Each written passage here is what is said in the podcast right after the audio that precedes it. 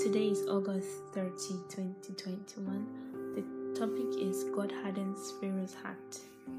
Bible text is taken from Exodus chapter 14 verses 1 through to 9. Then the Lord gave these instructions to Moses. Order the Israelites to turn back and camp by Pi Hahiroth, between Migdol and the sea. Camp there along the shore across from Baal Zephon. Then Pharaoh will think the Israelites are confused, they are trapped in the wilderness. And once again I will harden Pharaoh's heart, and he will chase after you. I have planned this in order to display my glory through Pharaoh and his whole army. After this, the Egyptians will know that I am the Lord. So the Israelites camped there as they were told. Then word reached the king of Egypt that the Israelites had fled. Pharaoh and his officials changed their minds. What have we done, letting all those Israelite slaves get away? They asked. So Pharaoh harnessed his chariot and chased and called up his troops. He took with him 600 of Egypt's best chariots, along with the rest of the chariots of Egypt, each with his commander. The Lord hardened the heart of Pharaoh, the king of Egypt, so he chased after the people of Israel, who had fled, who had left with fists raised in defiance. The Egyptians chased after them with all the forces in Pharaoh's army, all his horses and chariots, his charioteers and his troops. The Egyptians caught up with the people of Israel as they were camped beside the shore near Pi Hahiroth, across from Baal Zephon.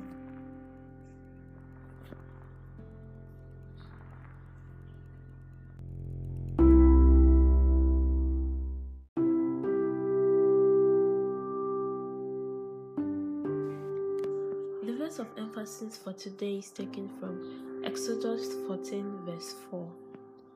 And I will harden Pharaoh's heart, and he will pursue them, but I will gain glory for myself through Pharaoh and all his army, and the Egyptians will know that I am the Lord.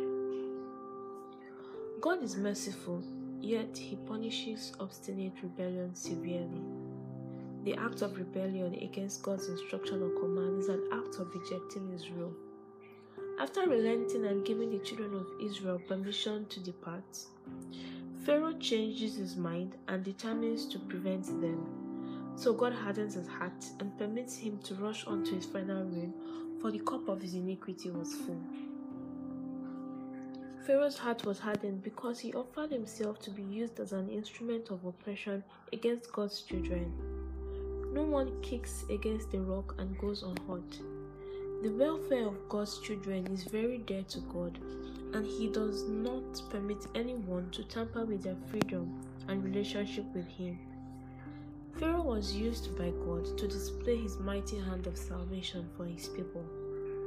Do not fret when people are threatening your life.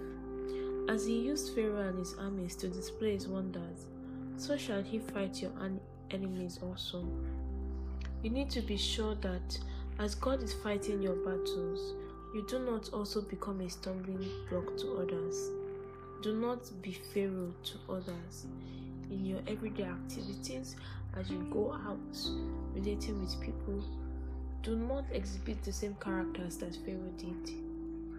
And God has told us clearly in today's verse of emphasis that he will gain glory for himself through the circumstances, through the situations that are happening. Just stand still and let him fight for you. Just remain in him, and victory is ours. Our Father in heaven, we thank you for this new day. We thank you for waking us up this morning, for allowing us to see the light of this day. Lord, we say thank you in Jesus' name. Father, we have come to your feet again to learn from you. Lord, you have been reminded today that everything is for the glory of your name. That we shouldn't act like Pharaoh. That we should remain steadfast in you and obedience to your commands. Lord, we ask that as we go about our activities, as we step out today, the Lord, you help us to be reminded of these things we have learned in Jesus' name. That as we go out today, our lives will draw more people to your kingdom in Jesus' name. That we'll see opportunities, we'll see situations that will allow us to tell people about you. That we'll be able to stand firm even in the face of challenges today in Jesus' name. Lord, we commit each and every one of us into your hands, that whatever it is that is bothering us, that you will intervene in our situations. Whoever needs healing, the Lord, you will touch them. Whoever needs your intervention, the Lord, your mighty hand will reach out to them in Jesus' name. In Jesus' mighty name I've prayed. Amen. Thank you for listening to today's podcast episode. Don't forget to share with as many people as you can. This can be what someone on your timeline needs today. Have a nice day. Bye.